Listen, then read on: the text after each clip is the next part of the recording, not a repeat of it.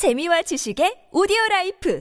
팟빵 안녕하세요. 군사돋보기입니다. 몇 달 동안이나 적을 때는 하루 300명에서 400명, 많을 때는 하루 700명에서 800명의 전사자를 내면서도 매일같이 기계처럼 똑같은 공세를 퍼부어댔던 러시아군이 결국 더 이상은 바흐무트를 점령하기 어렵다고 시인해버린 가운데 이번 주말인 1월 7일에서 8일부터 드디어 우크라이나 전역의 기온이 영하 10도 이하로 떨어져 얼어붙는다는 확실한 예보가 나왔습니다. 이 정도 기온이면 우리나라 철원군과 비교할 수 있을 만한 확실한 혹한인 셈인데요. 러시아군은 전혀 겨울 전쟁을 대비하지 못한 상태에서 극심한 비전투 손실을 입게 될 것이 예상 예상되는 반면 우크라이나군은 100만 정예 대군의 동계 물자가 충분히 준비된 상황에서 러시아군을 압도하는 어마어마한 기갑 전력으로 대공세를 감행할 수 있을 것이 예상되는 상황입니다. 게다가 기쁜 소식이 들려오고 있습니다. 지난 마리우폴 함락 당시 사라진 줄만 알았던 우크라이나의 아조우 연대가 강력한 전차와 장갑차들로 채워진 제3 돌격 여단으로 재편성되어 전선에 복귀한다는 것인데요. 이들은 과거와는 비교할 수 없이 강력한 장비와 전력을 갖추고 마리우폴이 러시아군에게 함락당할 당시의 수모를 되갚아줄 시간만을 기다리고 있는 상황입니다. 이런 와중 중 바흐 무트를 점령하기 어렵다고 푸념하기 시작한 러시아군은 최근 동원을 추가로 선포하는 것은 물론 국가 총동원령으로 그 범위를 확대할 것이라는 소문이 일어나고 있어 우려스러운데요. 물론 우려되는 것은 우크라이나가 아니라 푸틴과 크렘린의 욕심에 의해 의미 없이 쓸려나갈 러시아군입니다. 이번 주말 이 전쟁의 운명을 갈라놓을 대결전이 예상되는 가운데 우크라이나 곳곳에서 어떤 상황들이 벌어지고 있는지 자세히 알아보겠습니다. 전문가는 아니지만 해당 분야의 정보를 조사 정리했습니다. 본의 아니게 틀린 부분이 있을 수 있다는 점 양해해 주시면 감사하겠습니다. 최근 미국의 전쟁연구소를 비롯해 영국 국방부 등 여러 군사 전문 기관들은 우크라이나 전황을 평가하는 데 있어 러시아군의 상황을 매우 절망적이라 이야기하고 있습니다. 러시아군은 현재 더 이상 공세를 지속하기 어려운 공세 종말점에 와 있고 이 이상 유의미한 진격을 이끌어 나가기는 어렵다고 하는데요. 드디어 이 사실을 러시아 내부에서도 지적하기 시작했습니다. 현지 시각으로 지난 1월 4일 바그너 그룹의 수장 예브게니 프리고지는 러시아가 우크라이나 도네츠크 전선에 바흐무트를 점령하는 것은 어려워 보인다고 공식적인 언론 매체 보도에서 언급했는데요. 그는 러시아군의 보급이 너무나 부족한 반면 우크라이나군의 방어 진지 요새화 수준은 굉장히 뛰어나다며 푸념하는 모습을 보였다고 합니다. 예브게니 프리고진은 누구보다 푸틴 러시아 대통령의 자리를 위협하고 있는 세력 중 하나이기에 러시아 정규군을 깎아내리기 위해 이 같은 말을 한 것일 수도 있을 겁니다. 그러나 현재 프리고진의 용병 집단 바그너 그룹은 도네츠크 전선의 주력 병력으로 자리 잡은 상태이며 프리고진이 이처럼 바무트를 뚫기 어렵다고 말하는 점은 실제 어떤 러시아군 전력으로도 우크라이나군의 방어를 뚫고 돌파하는 것은 어려운 상황이라는 점을 시인하는 것임은 분명한 일인데요. 바흐무트 뿐만 아니라 현재 러시아군은 최후의 방어선으로 여겨지는 스바토 크레미나 전선에서 계속 공세에 실패하고 있으며 아직 본격적인 반격이라 할 수 없는 우크라이나군의 국제적인 반격에도 점령지를 점차 내주며 조금씩 밀려나는 모습을 보여온 바 있습니다. 이런 상황에서 이제는 우크라이나 전역의 기온이 영하 10도 이하로 떨어지면 우크라이나군은 넓은 야지를 통해 대규모의 기갑 부대와 이를 지원하는 포병의 강력한 화력으로 러시아군 방어선의 취약한 부분을 노릴 계획인데요. 그러나 러시아군은 넓은 방어선에 안 그래도 부족한 병력을 분산시켜 대응해야 하는 입장인데다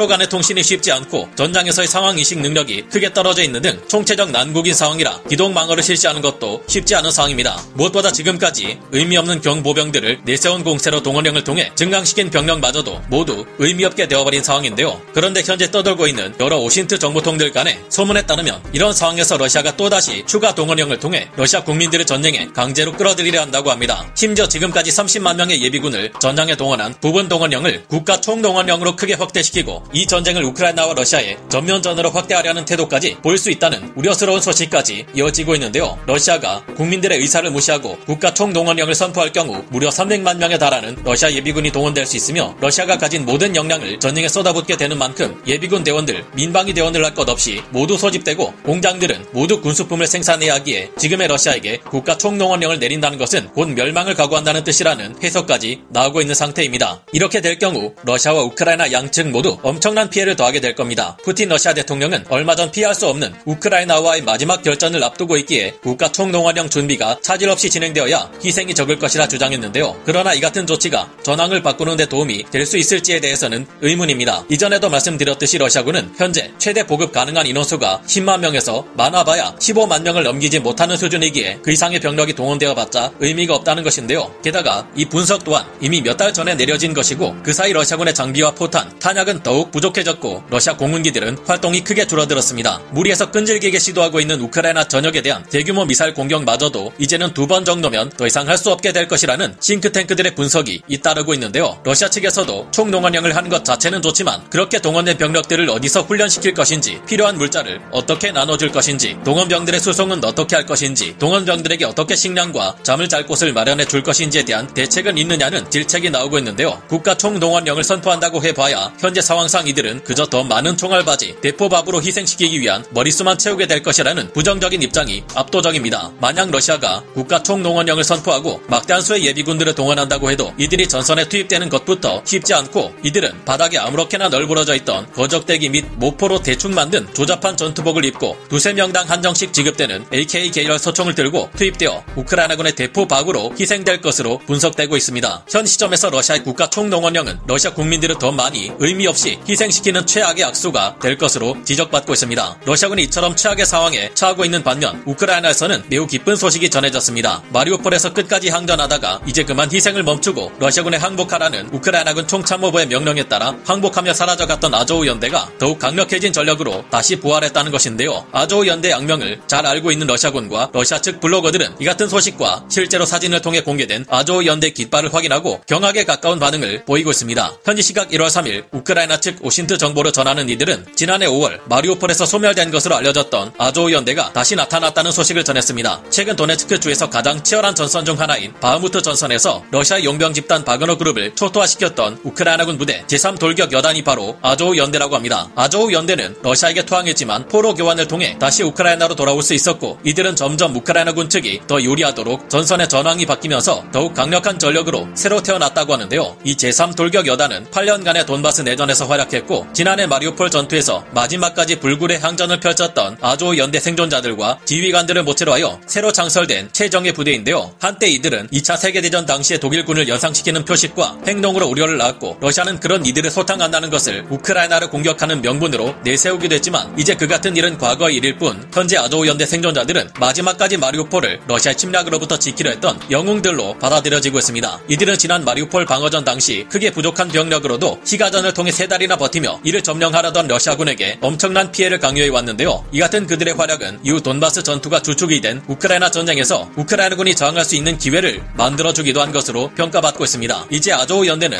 제3 돌격 여단이 되어 188명의 생존자의 추가 병력들을 받아들여 규모를 더욱 키웠고 과거와 달리 BTR-4 장갑차 및 지뢰 제거용 MRAP 장갑차로 구성된 세 개 돌격 대대와 노획한 러시아제 T-90 전차 그리고 T-72 M1 전차 등으로 전차 대대를 이루고 있습니다. 여기에 더해 세 개 자주포 대대와 포병단 및 지원단까지 갖추고 있는 막강한 부대가 되었는데요. 이들의 전투력은 일반 우크라이나군 전투 여단마저 압도하는 막강한 수준으로 평가되고 있는데 역시나 그 실력을 최근 1월 1일 공세에서 증명했습니다. 이들은 당시 바흐무트 남쪽에 있는 쿠르드 미우카를 탈환하면서 가장 선봉에 나서 공격을 주도했고 이 지역의 주력 병력인 러시아 바그너 그룹 용병들의 집결지를 불과 반나절 만에 초토화시킨 바 있습니다. 아조우 연대는 특히 현재 도네츠크 전선의 주력 병력이자 마리오폴 전투 당시 자신들을 혹독하게 몰아세웠던 바그너 그룹에게 특히 좋지 않은 감정을 가지고 있을 텐데요. 이제 우크라이나군의 대규모 공세 본대가 충분히 활약할 수 있도록 우크라이나 야지들 대부분이 얼어붙으려 하고 있고 마리오폴 전투 때와 반대로 압도적인 활약을 갖추게 된 아조우 연대가 바그너 그룹을 상대로 얼마나 화려한 복수전을 치를 수 있게 될지 기대해 보게 됩니다. 오늘 군사 돋보기 여기서 마치고요. 다음 시간에 다시 돌아오겠습니다. 감사합니다. 영상을 재밌게 보셨다면 구독, 좋아요,